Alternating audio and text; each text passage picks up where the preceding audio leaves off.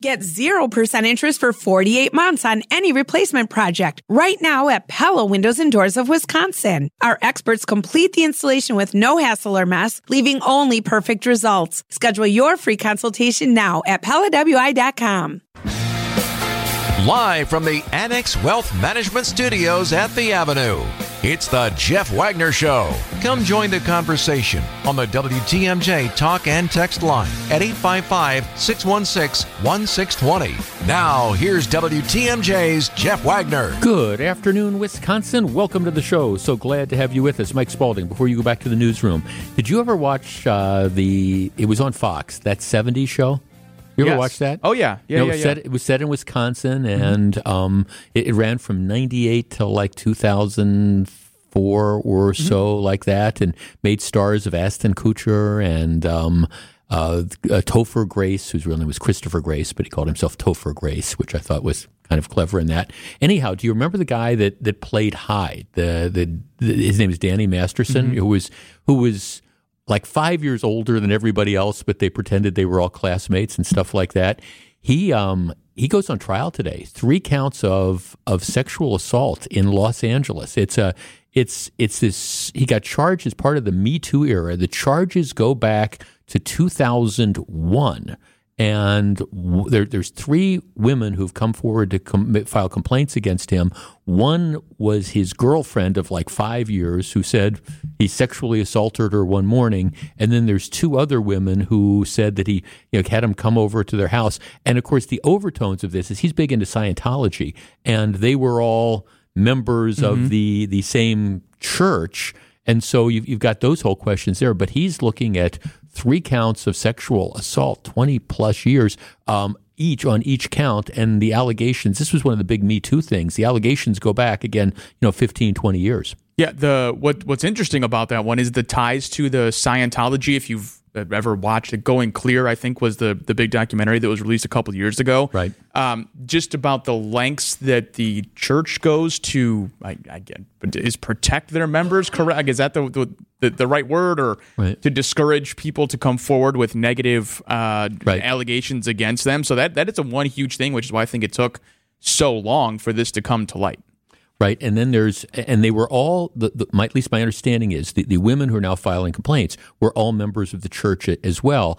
And they have a, a system in Scientology where if you have a, a disagreement or issues with another member of the church, you're supposed to go through like this church ethics commission or, or something. And, and they went through that and were dissatisfied with the results. But it's a real, it, it's, I mean, other than the fact that the guy's a, a celebrity and, you know, or at least a mini celebrity and, and played in all these different roles and stuff, it, it's interesting to see because, again, these allegations are, are really, really old. I mean, you know, you, you have, you, you go back 20 years for them. And like I say, in the case of, of one of the, the women, it was his girlfriend of, of five years who's alleging there was assault. And I, I take no position on this, but it's kind of getting a lot of attention just because of the Scientology overtones and who Danny Masterson is. Yeah, and and what what was alleged, you know, what's really weird too. Thinking about it now, is that Mila Kunis was 15 when she started on that. Like she lied about her age to get on the show, so Right. she could like work normal hours. And they like had, not to spoil that 70s show for anybody, but like her character and Danny Masterson's character had like a little thing in the show, which is even weirder now. Right, and, and of course she was dating Ashton Kutcher Yes. as well, and then you know then they broke up, and now this, this is our People magazine version of the Wagner Show. They're you know they're they're, They're now- married. right? They're, they're married, right? All those sorts of things, but um, they're also doing a reboot. Netflix, you know, is doing a reboot of that that '70s show. They're calling it that '90s show. they tried that 80s show. Did you ever watch No. that? It was bad.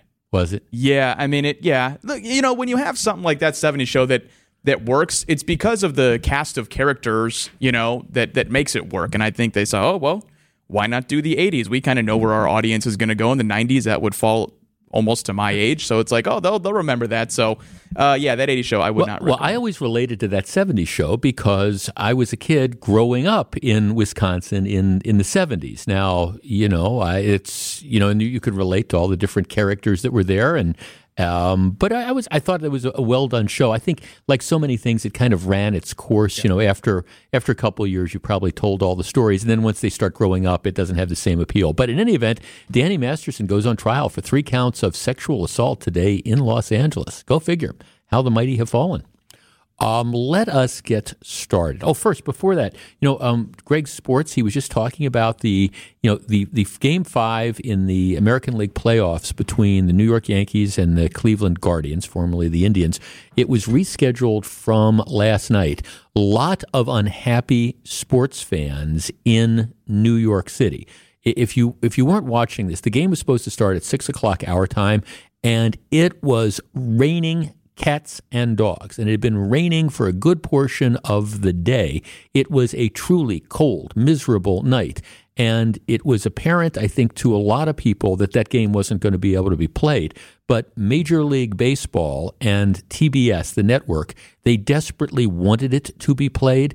And it was like, okay, well, we, we keep hoping that maybe there's going to be a window, maybe there's going to be a window. They made fans sit in essentially pouring rain. Because I mean, if you're a New York Yankees fan, I mean, heck, if if if I'm a Brewers fan, and this doesn't happen with Miller Park because we have a roof, or American Family Field because we have a roof. But you know, I mean, I, I'm I'm going to sit through. Sit, I'm not going to. I'm not going to go home you know, and miss game five if there's a chance they're going to play game five.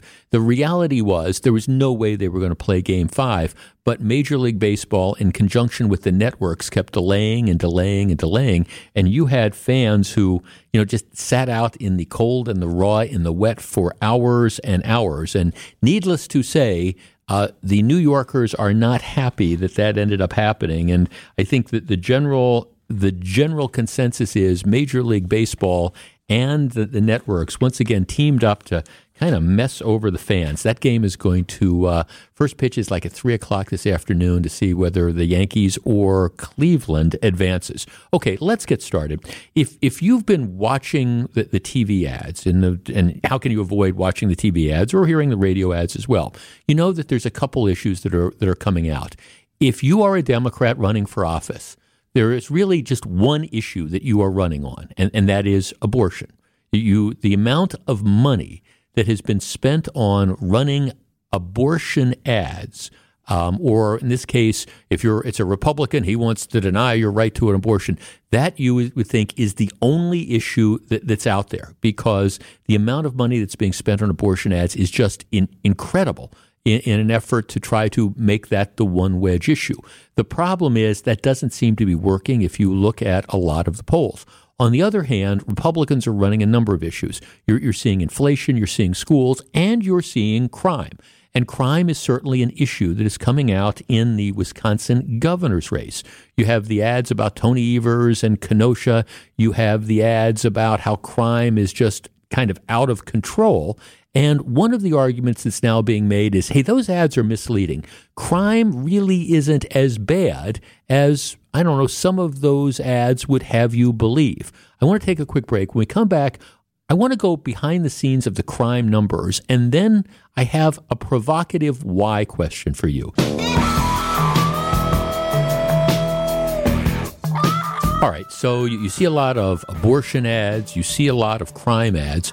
What what is what's really the truth behind the crime ads? And it's kind of interesting. There's a report that the Badger Institute did a, a week or two ago that I think it it's worth looking at the numbers because when you see all these crime ads, the question is, okay, is this being overblown? Is this being overplayed? There, there's no question. I mean, Tony Evers is on record as saying he wants to reduce the Wisconsin prison population by half, and the only way you do that is either by releasing people that are in prison or not sending people to prison. That that is the Evers approach. There, there's no question about it. The question becomes, does that work or not work? Well, here's the sort of the reality.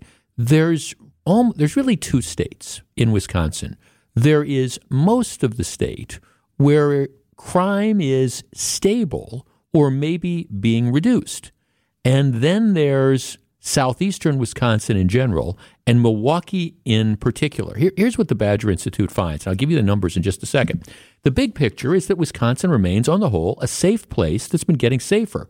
But Wisconsinites who live and work in our largest city, Milwaukee, suffer worsening deprivations from criminals, particularly in homicide, auto theft, and aggravated assault, which includes shooting. And for some specific offenses, especially auto theft and homicide, other cities in Wisconsin are seeing a worsening trend, sometimes dramatically worse. Meanwhile, arrests are falling, meaning that offenders, more offenders, face little or no accountability. Um, you know, here's just a couple of the findings of this particular report. With approximately 10% of the state's population, the city of Milwaukee accounted for an outsized share of total crime volume in 2021 60% of the homicides, 53% of aggravated assaults, and 68% of auto thefts. So let me say that again. All right, city of Milwaukee, 10% of the state's population, 60% of the murders, 53% of the aggravated assaults, 68% of the auto thefts. Um, so you have, and no matter how you look at the numbers, you know that's that's where what you see. Um, the homicides, 194 last year, versus a total of 127 everywhere else in the state. Just let that sink in for a minute almost 200, and we're going to top 200 homicides this year in the city of Milwaukee, 127 everywhere else. That means a city with only 10% of the state's population had 60% of the state's homicides in 2021. Madison, the state's second largest city with a population of 269,000, about half as large as Milwaukee, had 10 homicides. 10. 10 in Milwaukee and uh, 10 in Madison, which is about half the size of Milwaukee, and over 200 in Milwaukee. You, you, get to see, you know, where these numbers are going, and it doesn't matter what category that you want to, you know, look at. Auto thefts, I mean, just spiked dramatically. Auto thefts up 255 percent over the last couple years. And, and while cars are being stolen all over the state, they're being stolen in disproportionate large numbers in, in Milwaukee. There, there's just no question about it. When you look at the crime numbers, it, it comes down to one thing, and that is that it's it's largely a problem that exists in southeastern Wisconsin if you look at the number of crimes that are being solved on top of that, you know, they're dramatically down as well. It used to be if there was a homicide in the city of Milwaukee, that that homicide would be would be cleared. It, it just that that's how it worked out. Nowadays, um, not so much at all. Simply because there's so many homicides that are out there, it, it's just that they can't keep up. They just cannot keep up with trying to clear the murders. So if you commit a murder, your, your chances of getting away with that are dramatically greater. If you steal a car, well, there, there's little or no chance that you're going to be caught unless you're fleeing from the cops and you drive that car through an intersection and hit and kill somebody. Uh, otherwise, your chances of being caught are slim to none. But when you look at the crime problem, the one thing that becomes clear is while crime is an issue across the rest of the state, it is an issue particularly in Milwaukee County and in the city of Milwaukee. Our number is 855 616 1620. That is the WTMJ talk and text line. I mean, here's my question Why?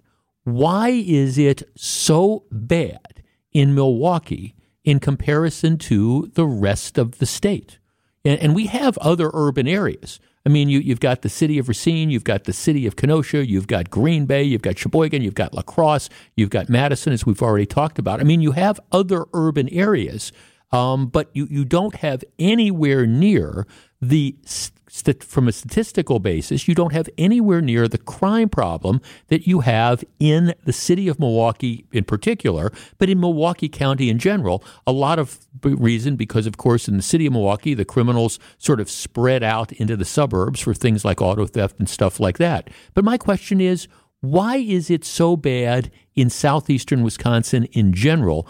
What's going on in Milwaukee that's not going on in the rest of the state. You you you know you, you have poverty. I mean, if, if you want to look at socioeconomic things, I mean there, there's other areas of the state where you have pockets of of again you know people that that don't necessarily have the means, but it's not manifesting itself with crime. So so what's going on? How did it get that bad? I have some theories, but I'd like to hear yours as well. 855 616 1620. We discuss in a moment.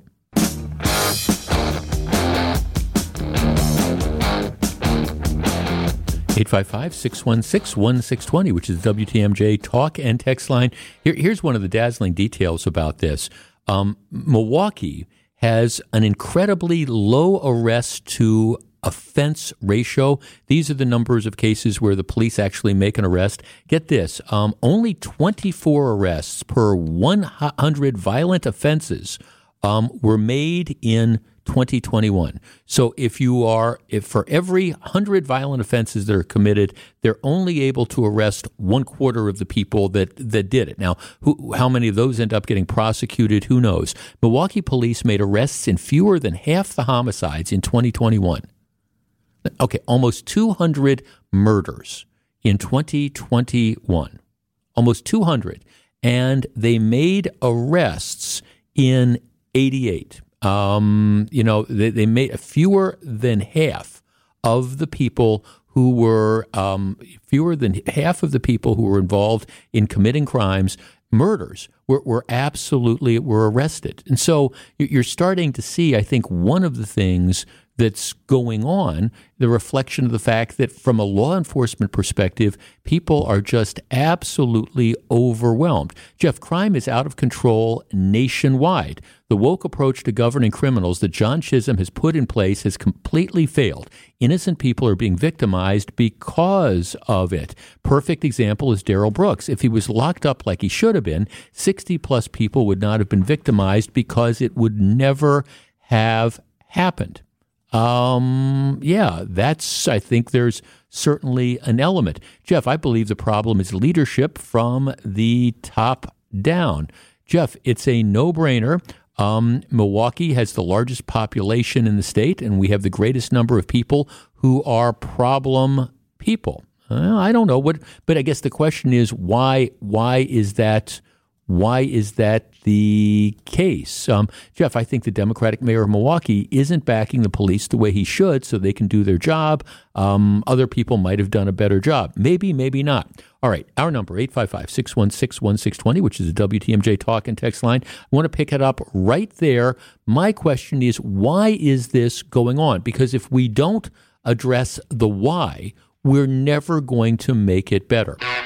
855 616 1620, which is the WTMJ talk and text line. Let's start with Vincent. Vincent, good afternoon. Um, yeah, to answer your question, you know, uh, uh, no pun intended, uh, Milwaukee is the largest stick in the state, which means it has the largest population in the state, which brings about the uh, largest concentration of uh, population in the state, which which basically brings about the largest problems. When you see this around the country, that's where you see the most most concentration of crime is in the larger cities. You take yeah, well, St. Louis. Yeah, well, Memphis, let me but let me stop you for a second. Okay, Madison has approximately half the population, give or take. Ten murders yes. compared to 200 in Milwaukee. So, I mean, it's it's not just you know the the population. I mean, the, the percentage is stunning in that regard. But but still, they're half the population, and their concentration of people, people on top of each other. You know, when when you look at the the, the, the amount of, of of let's say land compared to the number of people that are on the land, the concentration of people are on top of each other in Milwaukee. But certainly there are other problems that, that come with that. The fact is, is when you have an uh, uneducated population, well, uh, the fact is when you have an influx of individuals who come up here from Illinois uh, things of that sort. When you have uh, the fact is, is that uh, seventy uh, percent of the uh, births in this in this state uh, are born to single parents. The fact is, there are a myriad of issues that come with the fact is come with the fact that Milwaukee is just uh, the concentration of, of things are here in Milwaukee. And so when you have those things that's, that kind of piled on top of each other and, and not being solved, yeah, you, you begin to have this large crime problem. But it's but but like I say, it's around the country, and, the, and, and you can see the same thing mirrored in other uh, uh, cities around the country that are basically about the same size of Milwaukee. And so so, so, so certainly, in order to solve the problem, you have to try to deal with all those under, underlying issues that deal with the, the population, the large population, the concentration of population in the city. But uh, uh, that's that's why you have crime. It's it's it's a simple thing, but the point is, is, is how do you solve it? Got it. Well, Vincent, thanks for the call. I mean, I, I see. I don't necessarily buy the idea that that's that's why you have have crime. At least not in the proportions that we do. Because, yeah, I mean, I appreciate you have more people that are concentrated in the city of Milwaukee, and I appreciate you have people coming up from Illinois, although I, I don't know that that's really where the, the crime problem ends up being. I mean, uh, and look, and I, I understand that whenever you have some of these socioeconomic things, and by the way, I, I agree with you. I mean, I, I think the the lack of two parent households, and that's not a knock on single parent families. But let's face it, I mean, it, it's easier it's easier to raise kids if you've got two committed parents, and I, I think that that's just a, a factor that, that's there. And if you have parents that are punched out and just aren't paying any attention, or they've got their own issues, I, I agree with you, and we're going to talk about this later in the program. That the school system is is a huge function because you know if if people are committed and I think this goes back to the parents as well. If people are committed to getting educations and things of the like, um, that if they're in school and the school system is working and they feel that there's like a, chance and they're advancing, they're, they're less likely to be out on the street looking for cars to steal or for people to carjack or things of the like. And so I, appreciate that there's some degree of, social economic thing that goes into this.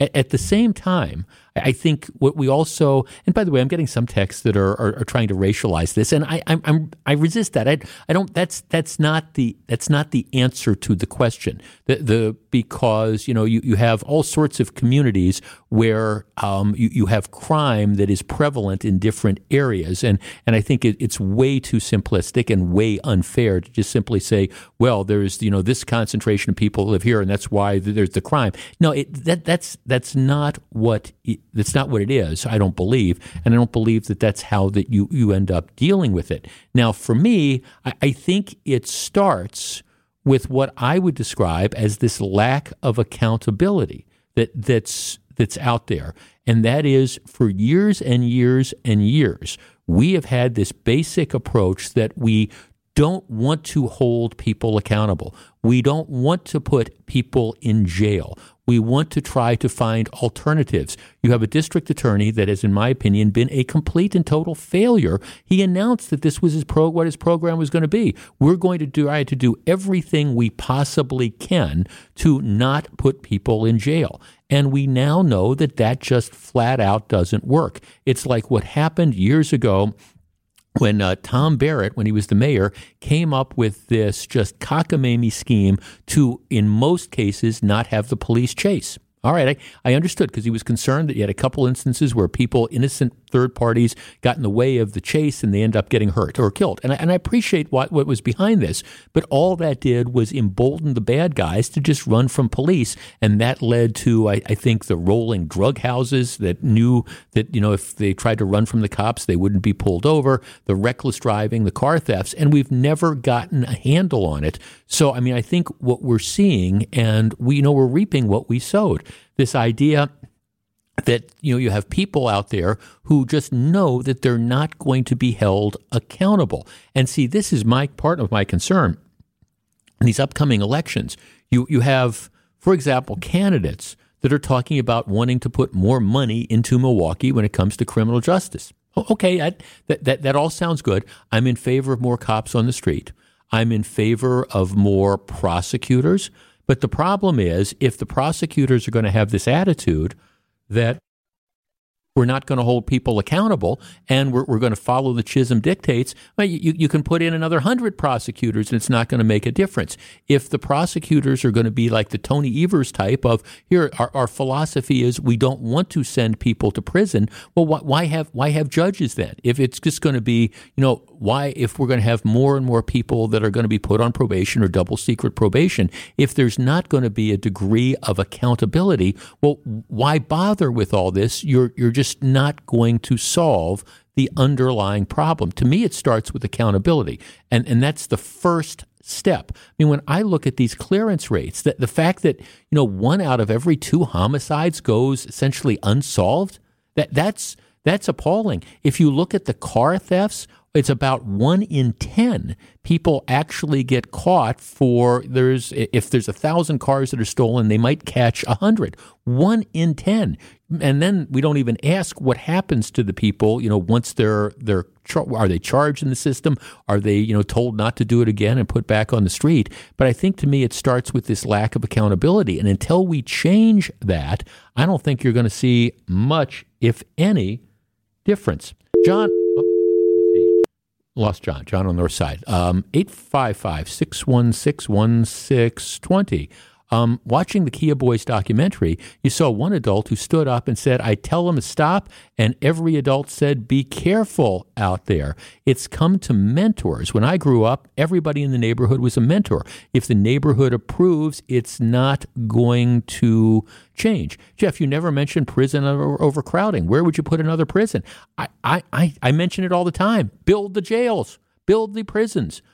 I think, you know, most taxpayers would say, all right, if we need more prison space, would you support being a pri- if would you support your tax dollars going to build prisons if it is going to get dangerous people off the street? And my guess is 85 to 90% of the people would say absolutely yes, that they would, you know, you know, do it. Jeff, um, you know, every, you know, kids in Mequon and Delafield aren't committing all the homicides in the city of Milwaukee. Right, that's the thing. And again, I'm not I'm not racializing this. Some of the texters want to, but th- this is this is the issue that's out there. It, it's not just the property crimes, it's not just the thefts, but it's the it's the murders that are going on, and the murders affect you know people throughout this community, whether it's you know um, Hispanic crime or black crime or white crime. I mean, it affects everybody that's out there. And I think a lot of it comes back to the lack of accountability, you know, that's out there. Now, some people are saying that they think that a lot of the crime is due to the fact that you've got people coming in from out of state. Well, I, I don't know. I think you've got a lot of juveniles that are out there stealing cars right and left, and they know it's wrong to steal the cars. I mean, this is not this is not sort of rocket science. They know it's wrong to steal the cars, but why do they do it? They do it because it's fun. At least in their minds. They do it because they don't care what they do to other people. That's why they not only steal the cars, but they drive away at high rates of speed and they know that there's very little that is going to be done to them unless and until we change that. I, just don't see that's going to happen. So, I mean, I know some people are out there thinking, well, these anti crime ads they're running against Tony Evers are unfair. I'm sorry, I don't buy that because.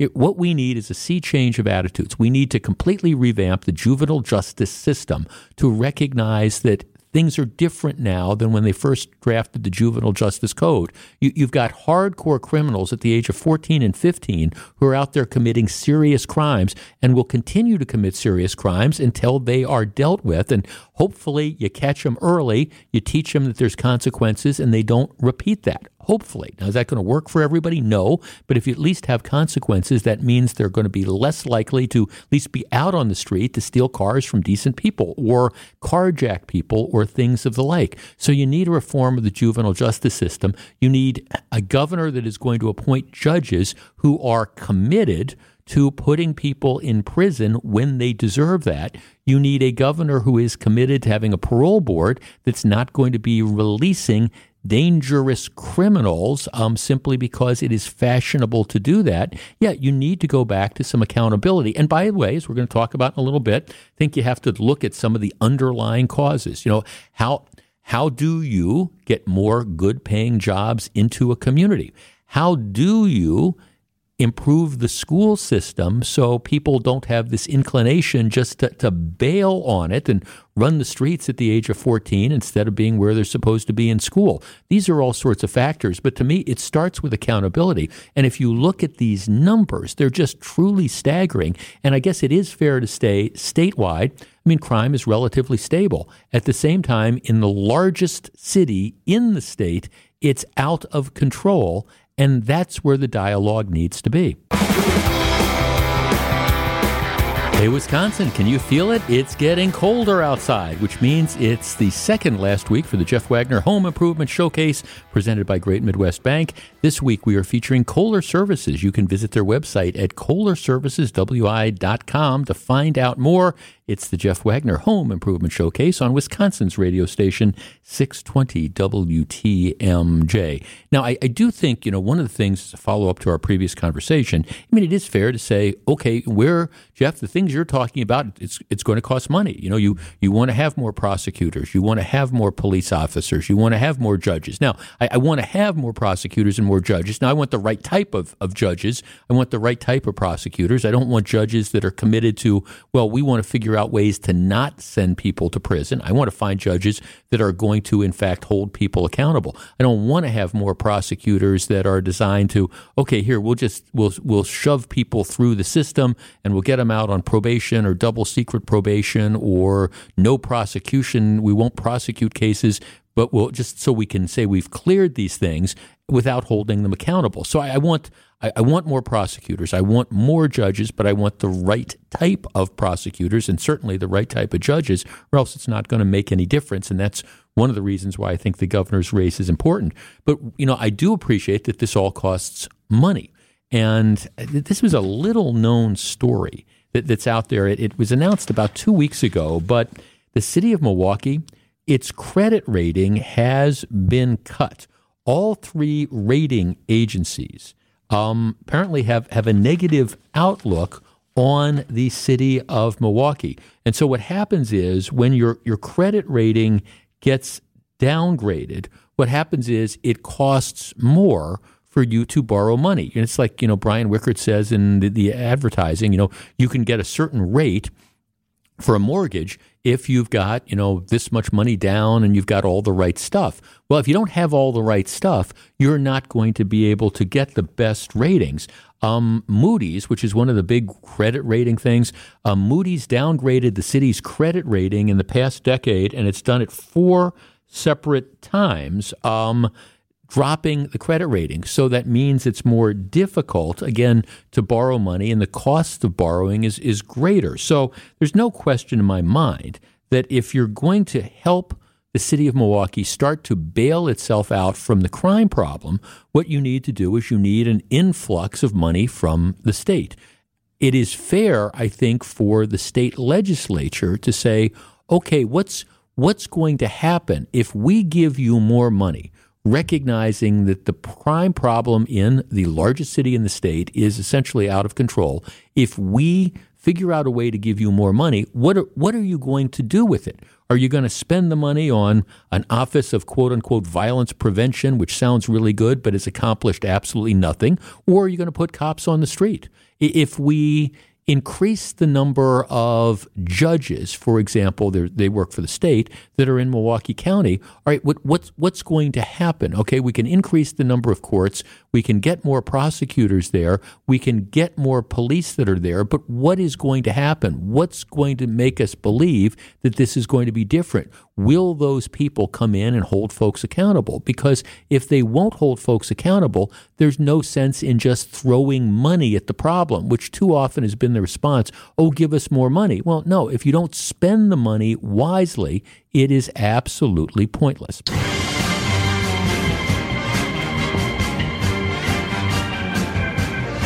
Hey, an update on, on something we talked about last week. The jury in the Parkland school shooting, uh, Nikolas Cruz, who of course was the guy that, that walked in and murdered 17 people in Parkland, Florida, um, he, he was convicted and then they, they had a trial. The way it works in Florida is the trial on, on, the death penalty is that it has to be unanimous eh, for the death penalty. In other words, if there's one member of the 12 person jury who says, I, I, won't support the death penalty, then there, there's no death penalty. See, in regular jury trials, criminal jury trials, the verdict has to be unanimous one way or the other. All 12 have to agree guilty, all 12 have to agree not guilty, or else it's a hung jury. That's not the way it works in death penalty cases. It has to be everybody, so all you need is one holdout. And that's apparently what happened happened. If, if you've been following this, a number of the victims, the word I would use is disgusted. They were absolutely disgusted that you have somebody can go in, kill 17 people um, and, and essentially avoid the death penalty because, well, his mother drank and his step parents were kind of lousy step parents and use that as some justification. But now a number of the jurors who are equally disgusted, they said there, there was just one juror who pretty much from the beginning was adamant that they were, I think it was a woman, that she was not going to vote for the death penalty, which makes you kind of wonder what what she's doing, how she got on that jury in the first place. But the, the ultimate verdict, I think, was I mean, it, it was no death penalty, but at least nine or 10 of the jurors were convinced that the death penalty was the appropriate penalty in that particular case. And essentially, there was one woman who just said, I refuse to go along with this. We can talk until you know what freezes over. I'm never going to support imposing the death penalty. And as a result, I think it's very, very clear that justice was not done. Maybe what they really need to do is look at relook at how you decide when you impose the death penalty because if one juror can hold this up seems to me there's something wrong with that when we come back he was there on January 6th should he be in Congress next January I'll explain we'll discuss live from the Annex Wealth Management Studios at the Avenue it's the Jeff Wagner Show. Now, here's WTMJ's Jeff Wagner. Good afternoon, Wisconsin. Welcome back to the show. It is in Wisconsin, it is very rare that you see congressional seats switch parties. That's because in, in Wisconsin, geographically, the vast majority of the state is Republican. Um, the there are two areas, uh, Milwaukee County and Dane County, that are are heavily Democratic. And so, for congressional districts, for example, you know Gwen Moore, who represents the Milwaukee County, essentially one of the most Democrat-leaning districts in the country. You know, a Republican is simply not going to get uh, elected there. I mean, it's just not going to happen. Now, the Republican Party always like puts up you know candidates and stuff, but it, it's it's not going to happen. Similarly, out in Madison, you have a congressional seat which is held by um, by Congressman Pocan. You know, that's that's if anything, it's even more heavily Democratic than Milwaukee. So those two seats are, are just locked in, and, and there's not going to be any switchover with them. Um, the same thing is true for many of the other seats throughout the, the state that are in areas which geographically are heavily Republican. So Wisconsin has eight congressional seats. Right now, you've got five that are held by Republicans, you've got three that are held by Democrats. Something unprecedented, well, I don't want to say unprecedented, but something relatively unusual is scheduled to happen three weeks from today and that is the seat in western Wisconsin. So you're talking about, think about the La Crosse area, the Eau Claire area, and, and down. Southwestern Wisconsin. That seat has been held by a Democrat, Ron Kind, since 1997. It's also a district, a congressional district that was carried by Donald Trump both in 2016 and in 2020. So it is a Republican leaning district. But, but Ron Kind, a Democrat, I think in part because the fact that he was known to voters and things like that, you know, he's been able to hold the seat. Kind is stepping down. He is retiring. And so what's going on is you have a Democrat, Brad Pfaff, I think that's how you pronounce his name, who's um, he's the state senator from one of the areas out there since 2020, and he he worked for Ron Kind and he worked for Herb Kohl, and he um, you know held a couple other. He was hired by a couple you know for for government sort of jobs, and he's been the state senator there since 2020. He is running against a former Navy SEAL named Derrick Van Orden. And by all accounts, this this is going to be a seat. This is going to be a pickup. Van Orden is going to win, and I think both Democrats and Republicans will tell you that it's it's probably not even going to be close. Um, tons of money have poured in in support of Van Orden. Um, I, I, haven't seen the public polls that are out there. I'm told that there's private polls that show again that unless something like really weird happens, that this is going to be a pickup and it's it's not going to be particularly close. And if one of the ways you have of handicapping races is to follow the money. You know, okay, if if because what what ends up happening, and I predict this is going to happen in the Barnes Johnson race, is if you money is finite. There's there's only so much money to go around, and what happens is that the smart money, whether it's Republicans or Democrats, they start saying, okay, where we want to win races. And so if you get to a certain point where you look at it and you say, okay, this this race is no longer winnable, well, then what happens is you take the, the, money that maybe you had planned on investing in that race, buying T-Bads or whatever, and you shift it and you find another race that maybe that, that money can make a difference in. Hey, you've, you've got a million dollars that, that's out there. All right, do you continue to spend the million dollars on a campaign where the candidate isn't going to win, or do you shift it somewhere else where maybe that million dollars, that extra bump in TV advertising or radio advertising or whatever can make a big difference? Well, in, in this race out in the western part of the state for Congress, um, the, the, Democrat has, has never generated any sort of significant money, always been outspent, and never really been able to I, I don't, light a fire under his candidacy. And now, again, you, you never know what's going to happen three weeks from today. But all the smart money seems to suggest that Van Orden, the Republican, is going to be elected, and this is going to be, you know, a, a pickup for the Republicans in the state of Wisconsin.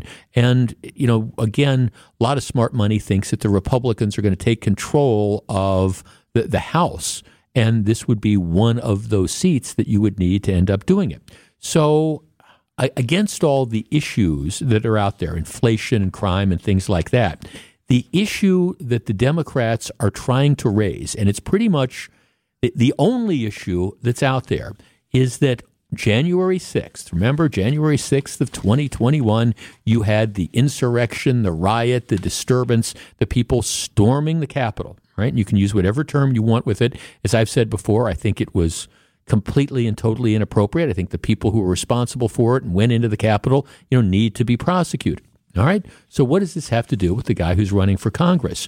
Well, Van Orden was there. He was in D.C on January 6th. And apparently he attended, you know, one of, you know, there was a speech that President Trump gave and things like that. He, he was at the, the speech. Um, nobody alleges that he went into the Capitol. Nobody alleges that he marched into the Capitol. Nobody alleges that he marched to the Capitol. But he was in D.C. as part of this larger rally. This is now the issue that's being raised. Well, you know, we, we, we can't vote for him because he was in Washington, D.C. on January 6th and he attended that rally. Our number is 855 616 1620. That is the WTMJ talk and text line. Seems to me that this is grasping at straws. Now, I understand, you know, it's one thing if somebody I don't know, was charged with a crime for storming into the Capitol. It's one thing if somebody encouraged other people to storm into the Capitol. It's one thing if somebody assaulted some of those Capitol police officers. I, I understand all that, and that's why i have never defended that conduct. But this argument now is the mere fact that you were there at in DC at, at the original rallies and things like that, that that should somehow be disqualifying if you run for Congress. Now, it's interesting because this has been the subject of some TV ads out there, and it appears that it's getting absolutely no traction. People who support the Democrat are saying, well, it's it's not because of that. It's because you know we're concerned the Republican might cut Social Security. And as far as anybody else, they're going, well, no, uh, we this this just with all the other issues that are out there, this one isn't resonating. 855-616-1620. Should it be disqualifying? Should you not be able to run for Congress? Should you not be elected to Congress if you were in Washington D.C. on January 6th? All the smart money seems to think that the Republicans are going to pick up the Ron Kind congressional seat out in southwestern Wisconsin. Uh, there's the Democrat candidate has been remarkably underfunded, and the Democrats appear to be saying, okay, we're, we're not going to be able to beat the guy. Um, it's a district that Trump carried in 2016 and 2020. But the issue that has emerged, it's always been kind of under the surface, but now it's the one TV ad that's being attacked is that Van Orden, the, the guy, he who's running as Republican, he was in D.C. and may have attended, you know, some of those rallies that they had on January 6th Nobody alleges that he stormed the Capitol. Nobody went alleges he went into the Capitol or assaulted police. As near as I can tell, he he was there. He attended the rally. All right. 855 616 1620. That's the WTMJ talk and text line. Is Have we reached the point where this is this is disqualifying attending that rally, which, by the way, thousands and thousands and thousands of people did, the vast majority of whom never stormed the Capitol, never assaulted anybody. And I'm not condoning the people that did. But this idea that, well, he was at the Capitol, should that be a reason that disqualifies him from Congress? Because that appears to be what the suggestion is. Let's talk to Danny in Janesville. Danny, you're on WTMJ. Good afternoon. Hey, Jeff, how you doing? Good. Okay, should this disqualify him? I mean, this is the big issue. He was there on January 16th, January 6th. Well, so well, so what? He showered and shaved that morning too, as I'm sure Trump did. You know, that it's getting ridiculous where all that sounds like to me is just an attack on basically a soundbite where people are saying, okay, January 6th. And so immediately everybody thinks, oh, the insurrection. And okay, he was in town. He was at a, a rally. Mm-hmm. Big fat hairy deal. now I'm saying that, and I'm not even, you know, I'm not a Trump supporter by any means whatsoever. It doesn't matter. The guy supported Trump. Okay, of course he's a Republican. Fine. Okay, they're not going to say anything bad about him because he's a veteran. Of course, you know that would be totally right. verboten. Navy SEALs. Yeah. Yep. But here they're trying to tie him to January 6th when he has no tie whatsoever. And like I said, they they just keep adding that word Trump, and they add January 6th, and all of a sudden people. Well, just, you well, know, there's too many people that are frankly dumb enough to just sit there and go, oh well, I don't want to vote for that guy. Well, Danny, I mean, you're you're actually thanks to the call, you're you're actually kind of onto something here because this is okay for the last three elections 2016, 2018, 2020. What you've had is you've had a lot of candidates and a lot of campaigns, and it hasn't been as much about the candidate themselves. It's been about Donald Trump. You know, Trump was on the ballot in 2016.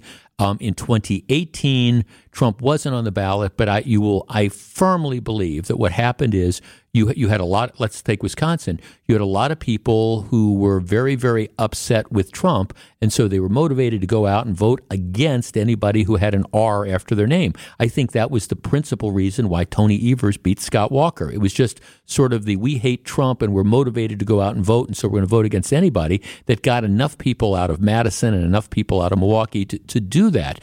So that's and then 2020, of course, played out when Donald Trump was on the ballot. This is the first time in the last three elections that Trump hasn't been on the ballot and Trump's been out of power for the last two years. So I think what's happening is you've got this playbook that's there saying, okay, we can't run on inflation. We can't run on crime. We can't run on the border. We can't run on the economy. So what, what do we need to do? Well, okay, let's go back to the tried and true. Let's run on, on Trump. I mean, let's let's run on Trump. So you get the argument that okay, you know, here he, he was a Trump supporter. Well, yeah, he was a Trump supporter. There's no question about that. So okay, now Trump's not on the ballot anymore, but we're going to, we can't just say, oh, he's a Trump supporter because that's not going to go anywhere because Trump won the district in 2016 and 2020. So we now have to take that next step and we have to say, all right, he's not just a Trump supporter, but he was actually in Washington, D.C. on January 6th. Well, like I say, thousands and thousands and thousands of people were in D.C. on January 6th attending the rally.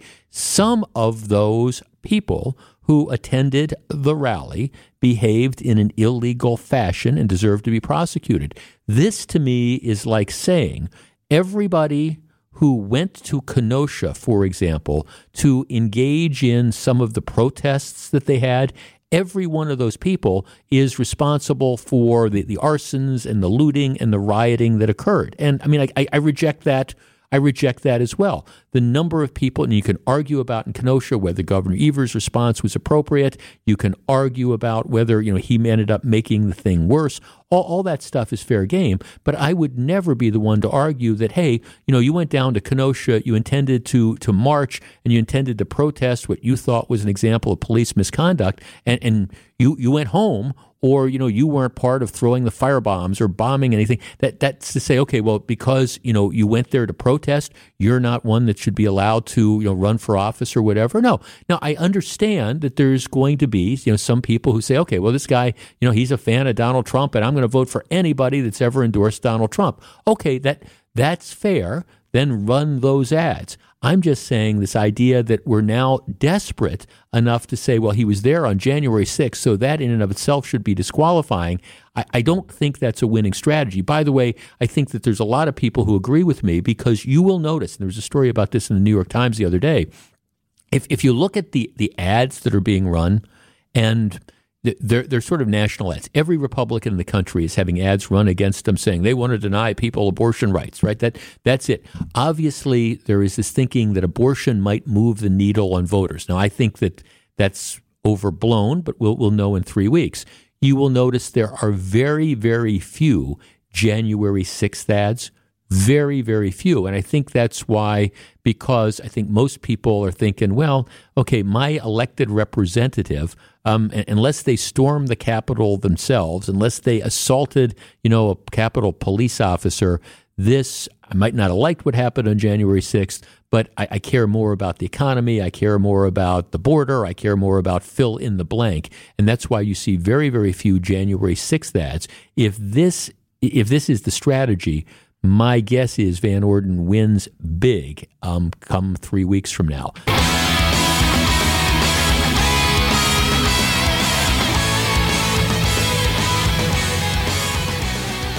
Well, my guess is that is that. A couple times on this program, we've talked about. If you will remember, there's been this proposal by, by Live Nation, which is the, the big the, the big booking operation. They, they book events for Summerfest, they book events for Alpine Valley. And what they want to do is they want to get into the Milwaukee market. So originally, what happened is they were looking to build a concert venue down by Summerfest. And what what's really been going on is you have some of the existing concert venues they, they just don't want the competition, and, and they'll, they'll, be honest about it. They just they, they think that Live Nation has more booking power than they have, and that if if you let them come in, the acts that are playing at some of these other venues will just absolutely dry up. My point has always been I'm I'm I'm a competition guy. I mean I I don't say that you can't have Walmart in because well you can't have Walmart because it might put a local hardware store out of business. Now at some point in time if it turns out that there's antitrust violations or something like that, then then you deal with it. But we're not there now. So anyhow, this the, the group of essentially some of the local businesses and some neighbors got together and they were able to kill the deal in a, on the Summerfest grounds because I, I don't know, of, of, issues with regard to land use or things like that. So, in the category of be careful what you wish for, that this Live Nation group, they said, okay, here's what we're going to do. They, they've partnered with the Milwaukee Bucks and they're going to build their concert venue,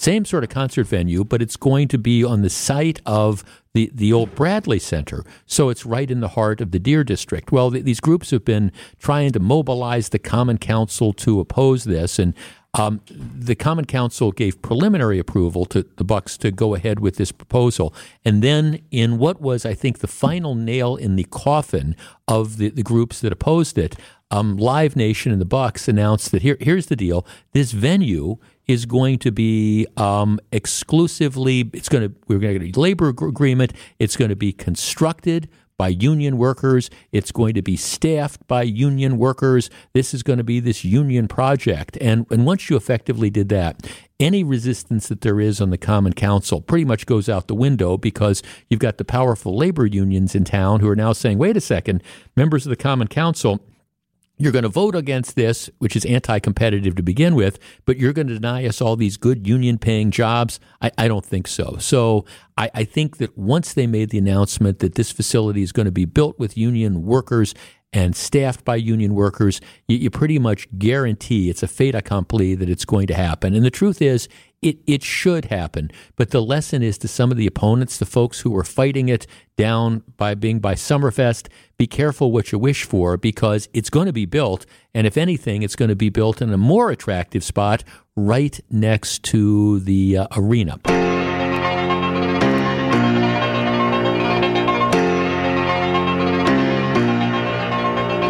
Thanks so much for joining me.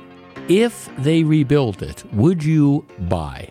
Now, I, I think if you're a regular listener, you know that we have, um, I've got a second, I got a condo down in Florida, right? It's in Lee County. It's about a mile off of the Gulf. It was, and, and Lee County was, you know, the area where you had just an intense flooding. We were extremely lucky um, the community I live in has like 65 neighborhoods. A couple of them got hit really hard.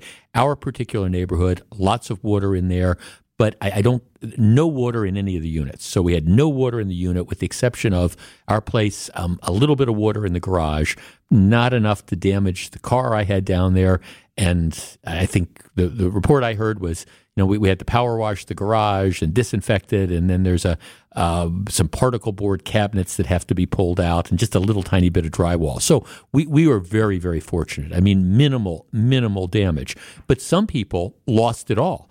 And if if you're familiar with that area, if you've been in the Naples and the Fort Myers area, you know that there there's all this beachfront property, and there's all these different you know homes and I have a number of, of friends and who, I mean, I haven't been down there. I'm going down there in mid November, but uh, who just tell me it looks like Berlin after the bombs fell, you know, in 1945 or whatever. It's just, the, there's just properties that were on the beach that had been there for years and years and years that are, that are just gone. I mean, flat out gone. There were restaurants that, if you vacation to that area, they're, they're just gone. Um, pretty much anything I don't know, within like a half a mile or more from the beach. It's just, it, it's gone. And uh, lots of people, even if you're a little bit inland, it was really very, very hit and miss with the storm surge and the wind. And I mean, I know some people who just, I mean, lost everything. I, I mean, just just kind of lost everything. And there, you know, there's some people have flood insurance, a lot don't because it's so very, very expensive. But e- even if you have flood insurance, it's only going to cover like a, a portion of, of what the losses are. And because whether it's climate change or whatever, you, you know that this can, can happen again. Florida gets hit with hurricanes, just like, um, you know, other parts of the country get hit with mudslides or fires or, or whatever. But it's, it's a, it's a factor. Now, it's not a factor for me because I, you know, again, we we came through this unscathed for all intents and purposes. I'm, we're, we're very blessed with that.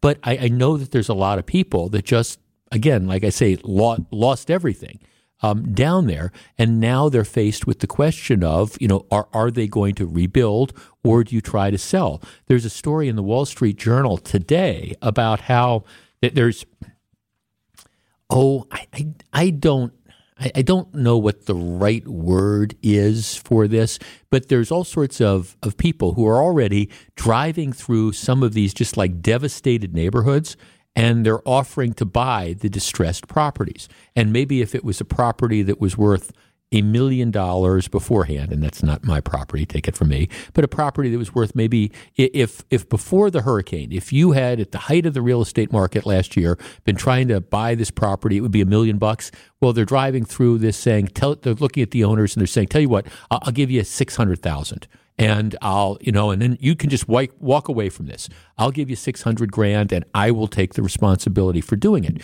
And they're making these offers based on their belief that there is still going to be a demand, for example, for people from Wisconsin who have the means to be able to do it, or when it comes time to retire, that they're, they're still even after this hurricane, and even knowing that there could be more hurricanes, that they're going to be willing to, I don't know, relocate down in, in Southwest Florida or, you know, in the Tampa area or, or, or the Miami area or whatever. But in particular, right now, th- this is it. The housing market is such that people are saying, well, we think we can get a deal on distressed properties because we think that there is going to be a demand. We'll rebuild and then we'll put them on the market and we'll make a bunch of money.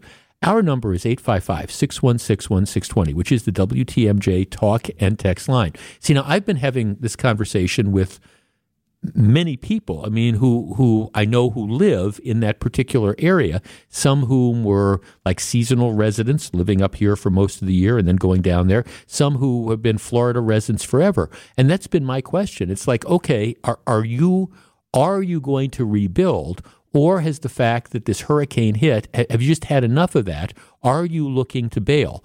My question to you is, right, knowing that there are hurricanes that hit the area, would you be willing to relocate to Southwest Florida? If that's been, hey, I've been vacationing there for years and years, this is my dream to kind of go down there if I could afford it, would you be willing to do that? Um, if you had a place down there and you know you had you had lost it, you know, would would you rebuild or would you just say, hey, look, it's time for me to bail? How do you handle this stuff in the face of a natural disaster. 855 616 1620, which is the WTMJ talk and text line. We discuss in a moment.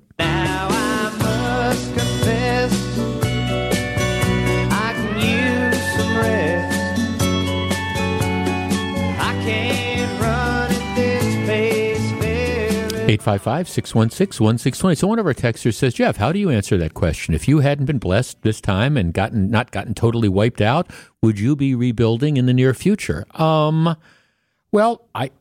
I don't think I, my answer is yeah. Now, if you asked my wife, if, for example, you know, she's the one that spent all the time and effort like furnishing the, the condo and stuff like that, if if it had been a complete loss and she had to go through it again, would we do it? My answer would be yes, but I, I'd have to have an asterisk because she would have some input on that. So we got fortunate. But again, I, I, I do believe that one of the things that you're going to see happen is not this year, not next year, but I think if you go down to Southwest Florida two or three years from now, you're going to see a lot of these things are going to be rebuilt. Now they might be rebuilt in a different sort of fashion. Now that's that's where it might change because there were a lot of places where you had like the, the these houses that were like the wood houses that had you know were close to the water and had been there forever. Um, when they're going to be rebuilt, if they're going to be rebuilt, it's going to be have have to be up to some of like the new standards and stuff, which is going to you know add a lot to the cost. So it, it might be a little bit different in character, but but yeah, I I, I don't think people are going to bail just because the hurricane hit. Just because I don't think people you know stop living in California because you know you get you know wildfires every once in a while. But that's just me. Let's talk to Kent in Oconomowoc. Kent, you're on WTMJ. Good afternoon. Hey, Jeff, thanks for taking the call. Sure. Yeah, my perspective, uh, like you, uh, we own a home down in that area, northeast Naples. We've owned it for 10 years now, and we've now gone through two of the hurricanes. Fortunately, we're far enough inland uh, that other than some minimal uh, wind damage, you know, we Right. were blessed, didn't get any of the flooding. Now, as you know, that area is just gorgeous. I have no doubt most people will rebuild. There will still be strong demand for that gorgeous area, especially six months of the year.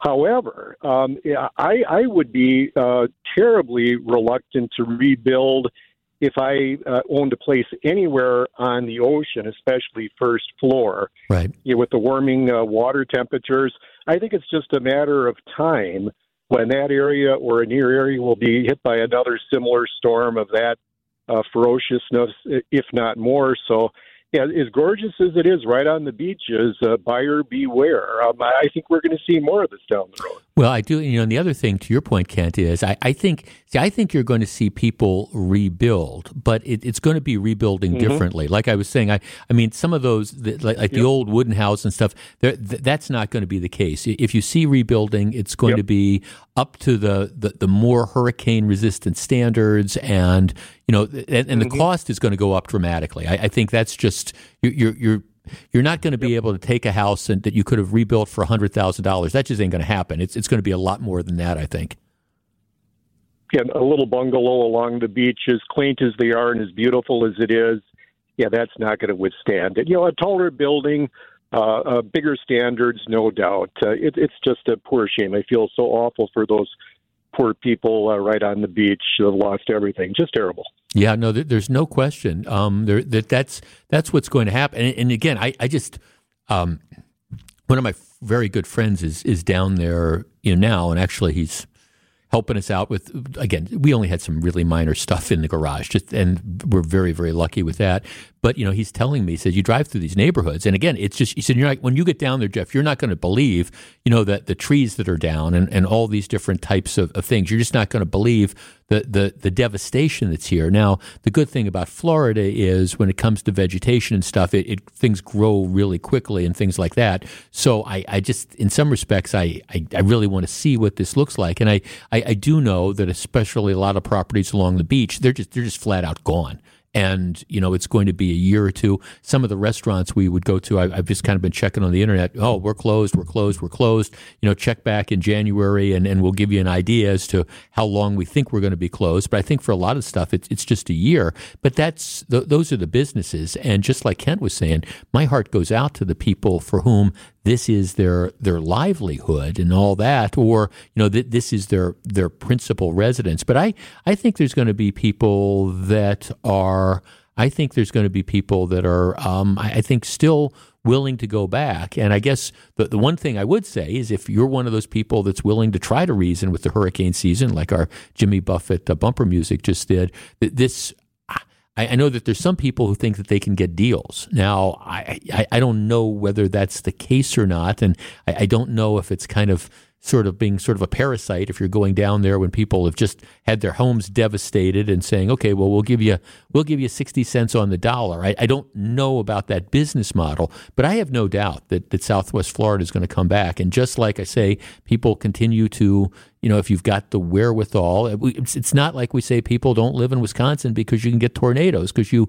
you can, in fact, get tornadoes. I suspect that you're going to see a lot of rebuilding that's there. And I, I think most people are going to figure out, if they can afford it, how to do it. It's definitely going to be more expensive because just uh, what are the numbers I'm seeing? About 80% of the people in that area just didn't have flood insurance because it was just so prohibitively expensive. Well, all right, it's not going to get any cheaper, that's for sure. My producer Charlie was saying, well, down in that area, you're talking about Southwest Florida, Naples, and Fort Myers Beach, and up and down the coast. Are are, are the houses built on stilts, or are they just right on the on the beach? And my, my answer is it's it's both. But a lot of the older homes, the ones that got completely taken out, um, they were they were just built on the beach. Now they have since 1992 in Florida, when they had the big hurricane that, that hit the Miami area, there's there's all sorts of, of new standards, and they're becoming increasingly, um, and I think appropriately so. So it kind of depends on the degree of protection that you have. It sort of depends on how how new the place is that you live in. Um, but of course, on the other hand, when you have a hundred year, you know, flood or hurricane, it, it's it's still Mother Nature is going to take it out. But there, if you if you are building new, there's all sorts of different things that you have to do to make it much more likely that your your place is going to be able to survive. Matter of fact, I have a friend who um, had had a family home that within the last year or two he had just completely torn down and then you know rebuilt it, but they rebuilt it you know to the modern standards, and it it survived the flood where all the houses and many of the other houses in his neighborhood you know didn't. So it, it just kind of depends on you know when the construction was. But that's why i say moving forward there's just no question in my mind that the, that the area is going to be rebuilt but it's going to cost a lot more because that, that's just it. So I, I really wonder what happens to some of the people that have lived in that area for decades and decades. I'm not talking about the seasonal residents. I'm just talking about who have a second home there. I'm talking about the people who've lived there for years and years and years who are now going to be faced with the idea of rebuilding. Maybe the thing was uninsured, um, or if it was insured, it was probably, I guarantee you, it was underinsured. And so, you know, not everybody can come up with just huge chunks of money to do the rebuilding. And so that's that's where I think you're really going to see whatever is happening to um, whatever is going to be happening to the uh, to the, the market down there. Hey, uh, just a follow up because this is every once in a while there's these crime stories that catch the public's attention, especially when they first happen, and then as time goes on, we we tend to forget. And, and this is one that, at least as long as I'm doing the show, we're, we're, we're not going to forget until there, there's some closure of this. It was a week ago last night, so la- a week ago Monday, that you had this little, remember the 12 year old girl who was murdered um, with her with her mom. Her her mom was wounded. Her mom, 46 years old. It was a double shooting, 5300 block of North 38th Street, around six o'clock at night. And while the facts are still a little bit convoluted, what was happening was you you had on the other side of the alley, I believe, you had this abandoned property. And the abandoned property was a hangout spot for a bunch of area lowlifes, and they'd use it as a spot to dump cars after they'd stole them and things like that. So you get the daughter and the mom come home from grocery shopping around six o'clock at night. It's still a little un- bit unclear what the confrontation is, but the, the mom apparently at least says something. I think that's the impression you get. Says something to these punks that are hanging out at this uh, abandoned property about you know what they're doing to the neighborhood, and the response of the punks one or more of them, is to pull out their guns and, and start firing. And I'm not talking about just one shot. The last I saw, they found at least 15 shell casings, which tells me that there were probably two of them at least with semi automatic pistols who just kind of opened up. The 12 year old girl is, is dead. All right. This, and here's what I'm on my soapbox now, but, but here's the thing there are people in the community who know who did this there's just no question. These were the people that were did this were hanging out at the at that at that vacant lot. My guess is there are a large number of people in the community who know who is responsible for the murder. And yet here we are, more than a week later, and there there's no arrest warrants to my knowledge that have been issued. There's certainly nobody that has been arrested in connection with this case. There's no public charging document and the press and the police coming out and saying, okay, these are the people that we're looking for in connection with the murder of this 12 year old girl. If anybody has any information, please contact us. So it's been over a week.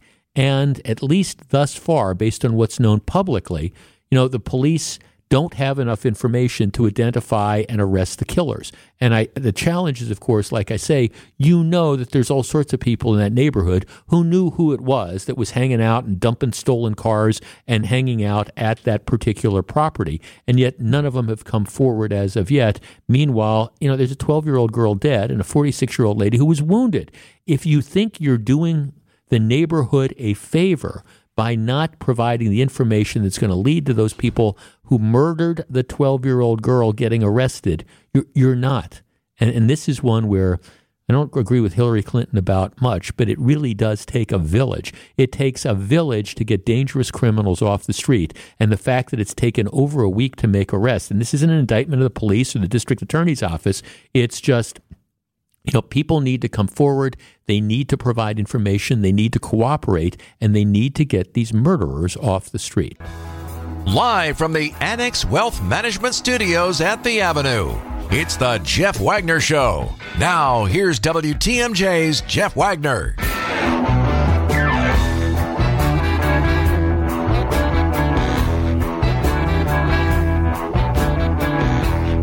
Not much politics in this hour of the program, other than an interesting observation. I, have been I'm, watching all these different races that are out there, and and the, the general sentiment is that I think a lot of Democrats b- believe that they, they sort of peaked too soon. That you know you had this abortion issue and pretty much nothing else, and now that's starting to to wane, and people are starting to go back to some of the more traditional issues that they vote on, like their their pocketbooks and things like that. And again, I understand stuff can change in three weeks, but one of the most fascinating races in the country outside of you know Wisconsin is this Georgia Senate race. Herschel Walker, Herschel Walker, of course, the All American football player from, from Georgia, who was a, huge, just a huge celebrity, endorsed early on by, by Donald Trump. Matter of fact, Herschel Walker played football for a, a team in the um, the USFL that that Donald Trump owned back back in the 80s. So they've been close all along.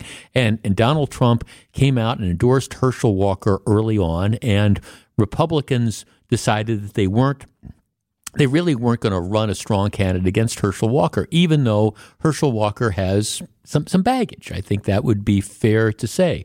So Walker is running for Senate, and, and he has had literally everything thrown uh, against him. And I just, he, he's, um, there, there's issues. I mean, he's pro life, and there's a former girlfriend who's saying that, you know, she paid for his abortion and stuff. I mean, it's really, it's it's really kind of the stuff that soap operas and things are made of, and it's coming out in the context of a political race.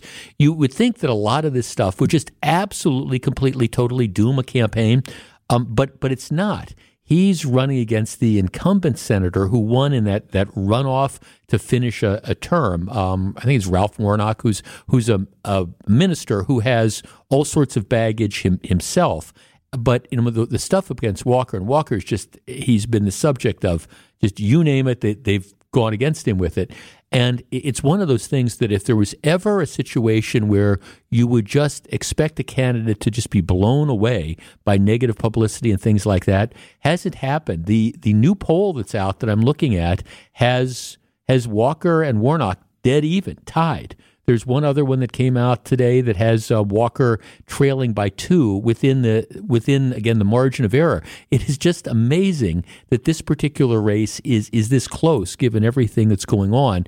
Meanwhile, you've got the Republican governor of Georgia, Kemp, who you know drew the displeasure of the of Donald Trump when he kind of refused to go along with a lot of the election stolen stuff in Georgia. Um, Kemp, who's running against Stacey Abrams, uh, Kemp is is pulling away. I mean, the new poll numbers, if you believe poll numbers, and I understand people are skeptical, but you know, Kemp is showing margins of six and seven points. Margins kind of like Ron Johnson is starting to run up over Mandela Barnes, but that this this seat. The Warnock Herschel, uh, Herschel Walker race, I, I, have been saying this all along. I'm not going to be surprised at all if if Walker ends up winning, and if Walker does win, that's going to be a huge step for the Republicans in terms of retaking control of the Senate. But right now, the latest poll has that race just in a dead tie three weeks before the election. All right, let's switch gears. Washington Post story. What age should you give a kid their first phone? Now, I, I, understand that whenever I have this conversation, I risk, risk sounding like a dinosaur. But when I grew up, um, there, there were not cell phones. There were landline phones and there were pay phones. And this was before Al Gore invented the internet. And it was before, you know, cable TV made the huge splash that it did. And it was before everybody walked around with laptop computers and things like that. So, I mean, I, I grew up the old fashioned way, which was you had a landline phone and you had like one phone number in your house so that if my mom or dad was on the phone. I, I couldn't be on the phone at the same time. I didn't have my like my own number. And if I was out and I needed to be picked up or something, I had to go to a payphone and I had to put a dime or later on a quarter into the payphone and I had to make the call and say, hey, the practice ended early. Can you come pick me up? Thing, things like that. So the dynamic has changed. And I know we don't have landlines anymore. At least most people don't. I know payphones are a complete and total thing of the past. And I understand that it is important to communicate, you know, for kids to be able to communicate.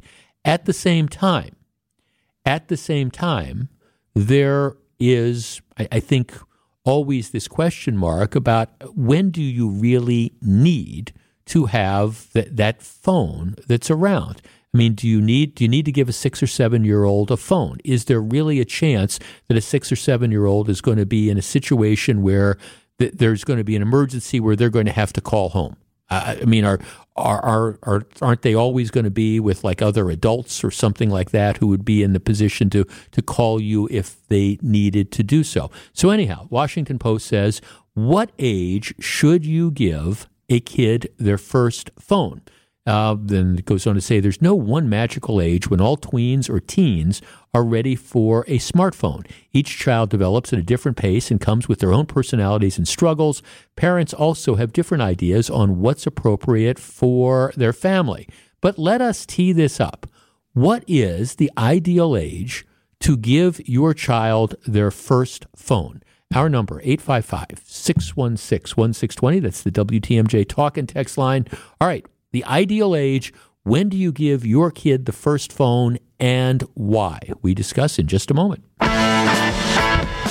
Gina Della was in our studios today. Hadn't seen her for a bit. She's a delightful lady. All right, so the question is, when do you give your kid your first their first phone? Jeff, we gave our children cell phones when they went to high school. Between sports, band, clubs, and going to their friends' houses, we felt this was the time they needed a cell phone. Without pay phones at the schools now, they needed to be able to contact us to let us know when it was time to pick them up or then they were going to be late. Of course, when they started driving, it was an absolute must. So, okay, mom and dad say high school, so what's that, around 14 or 15? Um, okay, let's see. Jeff, um, again, my kids didn't get cell phones until they were in high school, or in the case of my girls, then still in middle school, they started doing babysitting. I'm hoping my future grandkids someday are treated similarly, but I wouldn't be surprised if I if they got them sooner than their folks did. Jeff, our daughter is in sixth grade, and she is one of three girls in her class who do not have a cell phone.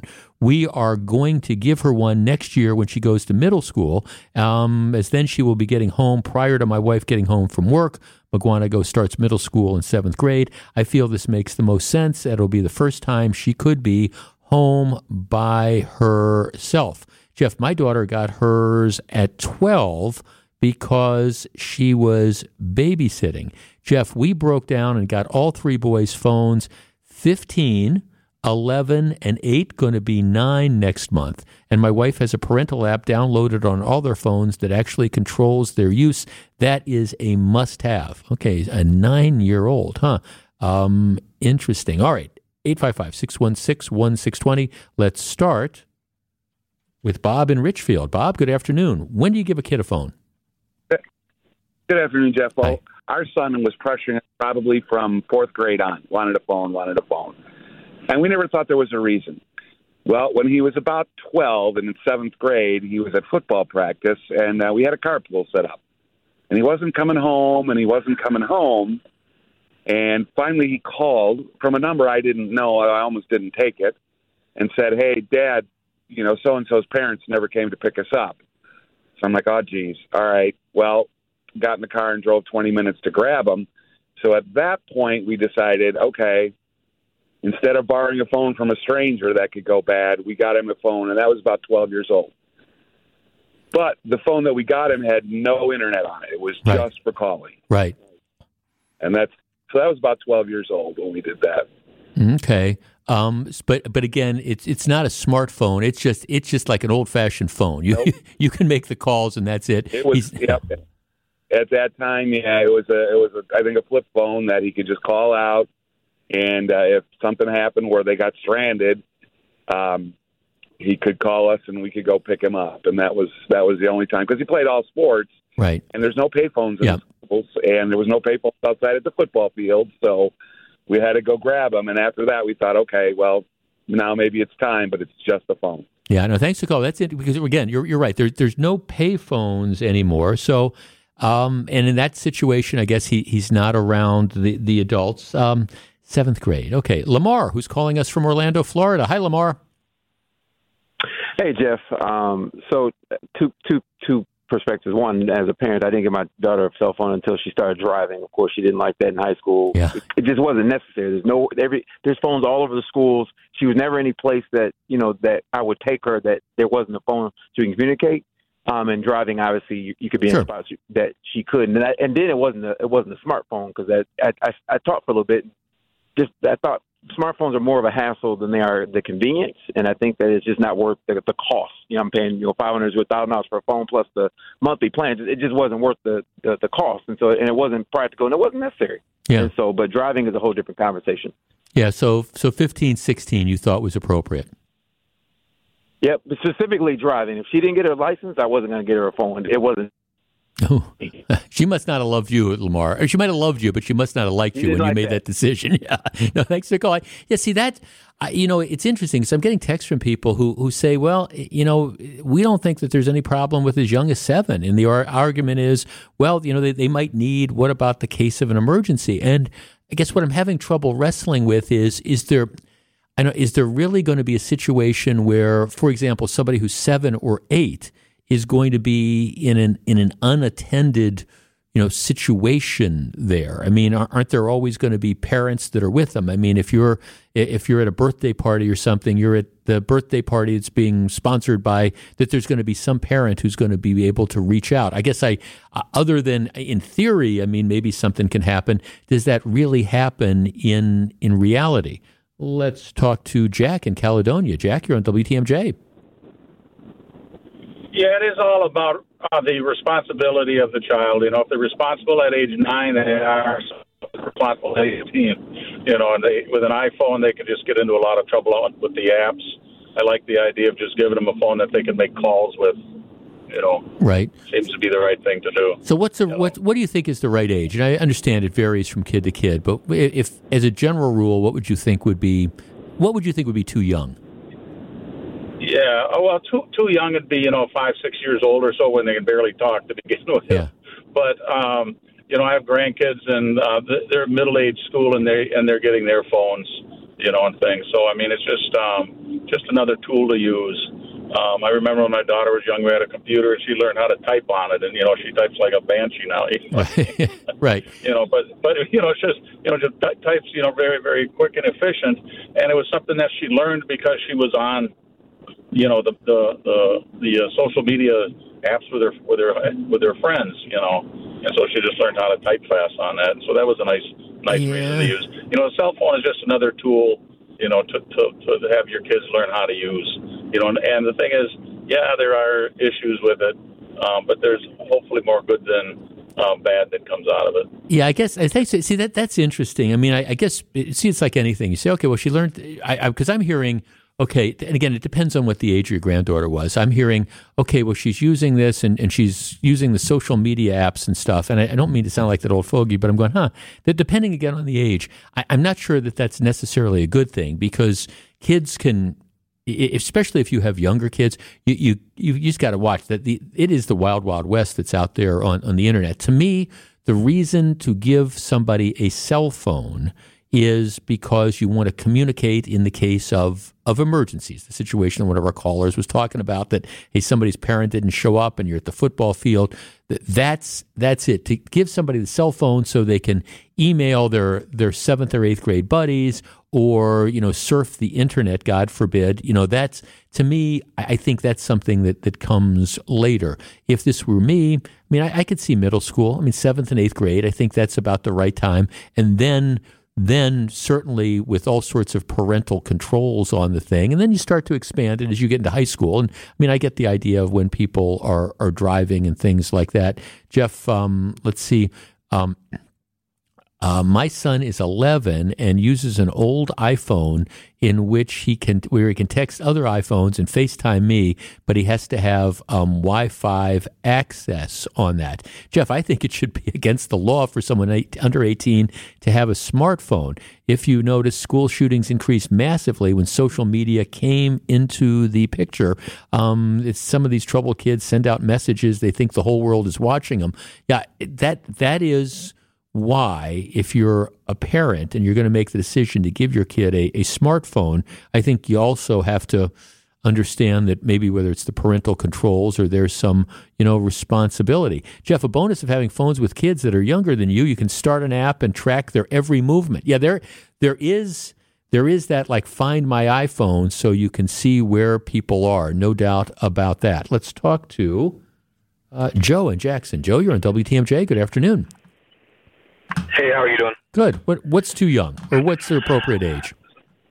I think I think that one of the callers hit it on the head. Um, uh, I think it was Lamar who said that. Um, you know, maybe a flip phone or something like that. I, I forgot who said it, but the bottom line is is I don't think there is a too young of age if it's just calling and texting.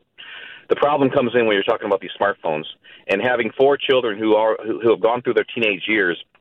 I can tell you that there are two areas of concern that every parent should have in regard to smartphones. One is the content that is going on with this, the, these uh, social media sites, and the second thing is what what it does to their discipline, what it does to their focus in regard to homework and things like that.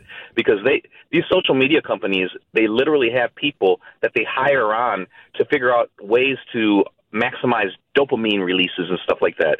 I mean, this is actually a conversation that they have, and we have to be aware as parents that that this is our children are targeted, and I have what I've what I've experienced as a parent is that I've looked for these these um apps and stuff like that that allow a parental control and stuff, and I don't know if you know when parents put trust in that. I don't know what they experienced, what I experienced, but my children have friends at school and all kinds of people that they go to and figure out workarounds. Yeah. There are workarounds to every single one of these parental apps.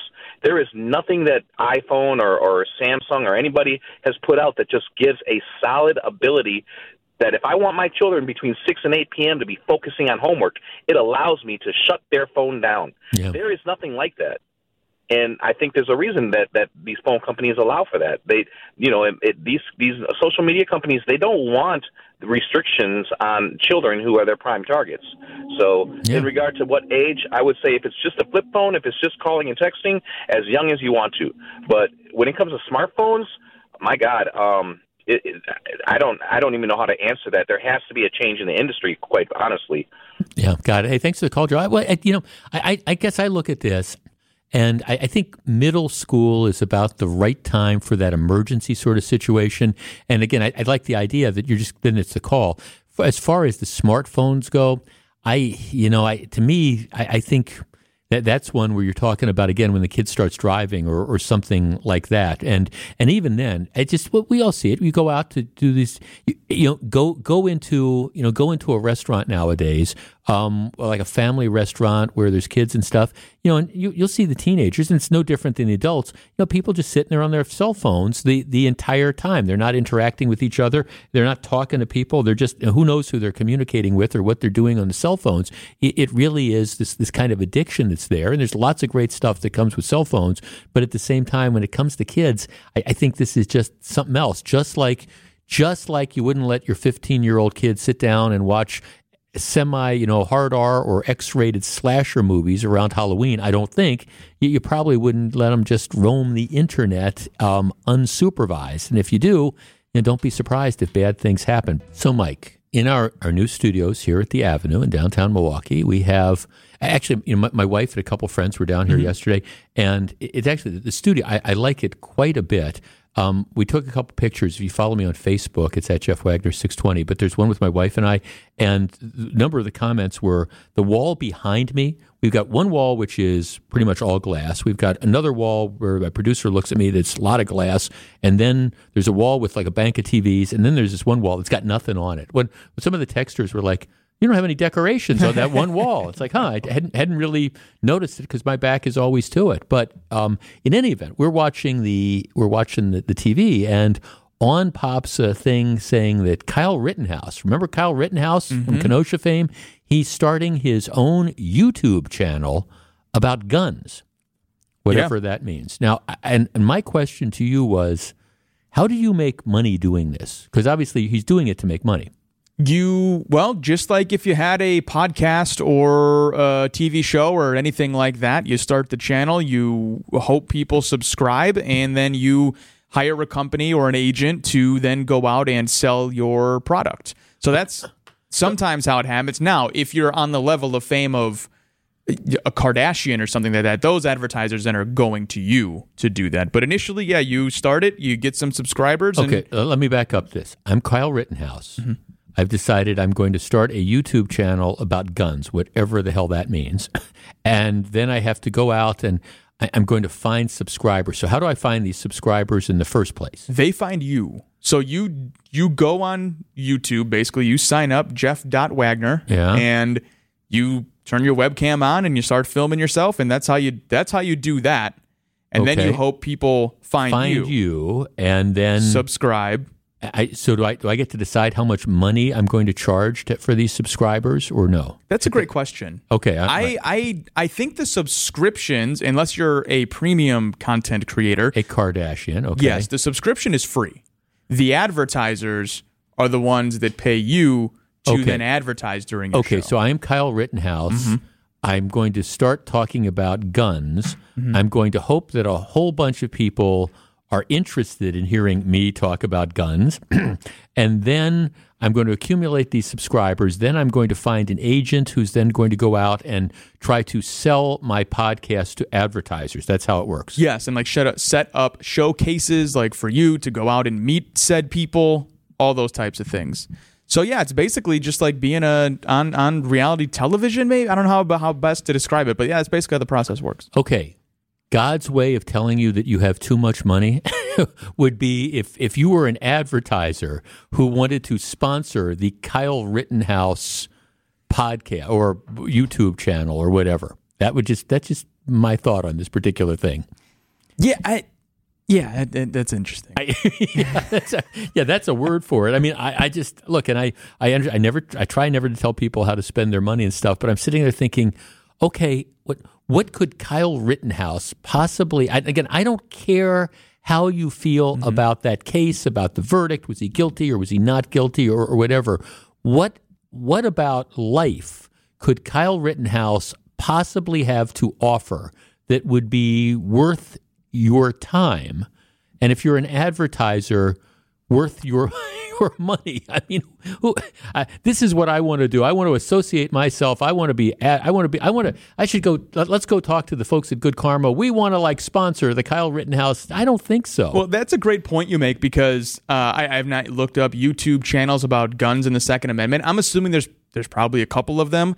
So when you're starting out, you have to figure out what sets me apart from the 50,000 other people who are doing the same exact Sure. thing and beyond the having the name recognition of a Kyle Rittenhouse I I I'm not going to say I'm interested to see what he does because I am not but I I right, and it's not necessarily a do. positive recognition either. I mean, it's like okay, and it could be uh, infamy Well, right. Well, that's it. And you know that that's kind of well. I mean, it's the thing with I, I get like everybody has a podcast nowadays, and it's like okay, how do you if you want to do a podcast, how do you distinguish your podcast from the millions of others podcasts that are out there and to to attract an audience? And I guess that's always the challenge. Yeah, well, it's that, and then it's also like how dedicated do you want to be to doing this? You know, being able to speak with younger people, college aged, uh, aspiring broadcasters.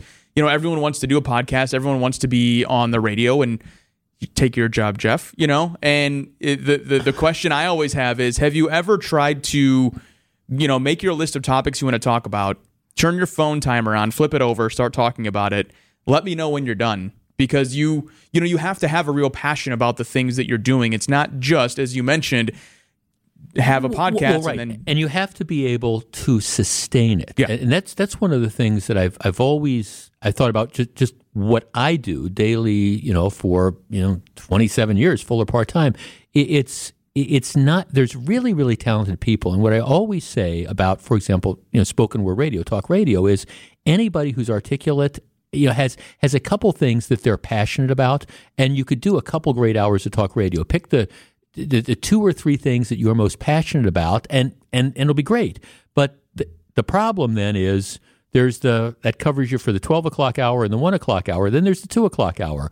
And then there's tuesday. And then there's wednesday. And then there's thursday. And it's why I, I have so much respect for people who have had longevity in this industry. There there have been in all the years I've been doing this, there have been really, really talented people um, who who came up. I'm Al Franken.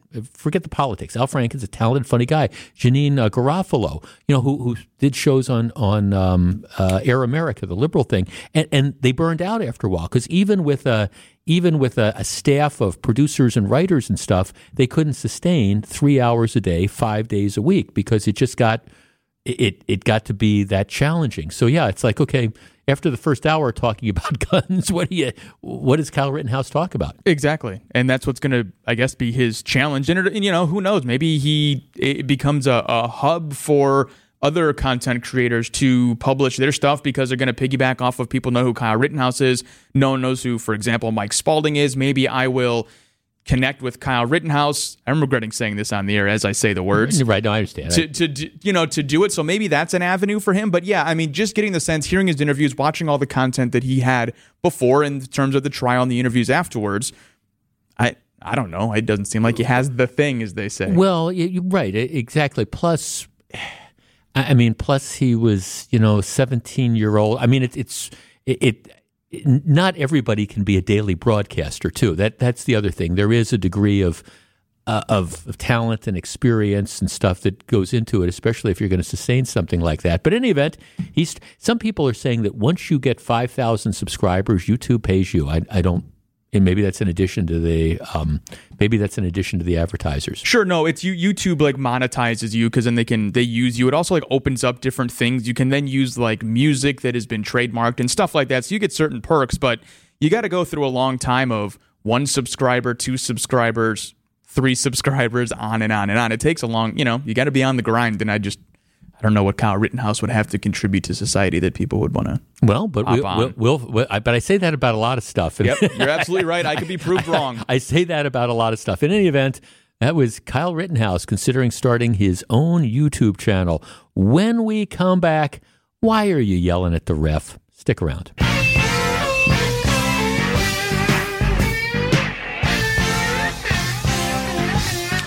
My niece and my nephew uh, played played soccer. You know, like club level soccer and then high school soccer. My niece did. My my nephew stopped, I think, after eighth grade or something like that. And we'd because you know I like to think I'm a good uncle. We'd, we'd we'd go to the games. And I remember going to some of these games, and I was always amazed. Now you're talking about kids, and I was always amazed at some of the stuff that would come out of the stands, out of the from the adults that was directed at the the officials and generally speaking when you go to these soccer games the the officials were like high school kids you know i mean if you're if it's if it's a seventh grade club soccer team the official is, is more likely than not, it's it's some it's a high school kid who maybe you know plays on the high school soccer team or, or whatever who's out there. And I'm listening to some of these parents just scream at I one in particular was out in Pewaukee and just screaming at this this young lady who's and I mean, I don't know if she was making all the right calls or not, but it, it's it's a kid's soccer game for goodness sakes. I mean, it's not like you're playing for professional contracts or anything like that. And I just always, you know, you want to kind of go up and say, "Hey, buddy, you know, really, not knock this off." And I'm always kind of sensitive to that because when I was a kid growing up to make extra money, like when I was in, uh, I, I used to I used to umpire little league baseball games, and I think this is probably when I was early in high school, and you'd you know you'd be umpiring you know baseball games involving like fifth and sixth grade graders and stuff like that. And you'd have you'd have these parents that were in the stands that would be screaming about stuff, and you'd kind of want to say, "Really? I mean." Okay, and maybe I'll admit, maybe maybe I got the call wrong. I don't know, but you're you're yelling at me about this. Well, there was a story in the local newspaper the other day that caught my attention. Wisconsin high school sports are in jeopardy as rising verbal abuse contributes to a shortage of referees. Now, this is this is talking about high school, so it's it's that, that one step up from what I'm talking about. But if I'm seeing this in seventh grade club soccer, I can only imagine what it's like on the high school level. Here's what they're saying. They say that uh, according to the WIAA, soccer, volleyball, hockey, basketball, and softball have all seen the number of available officials drop by more than 30%. Part of it is because of, of COVID, but they're saying more and more of it is because of increasingly abusive fan behavior. That a, a lot of the referees are just saying, we're, we're not going to do this. It's life.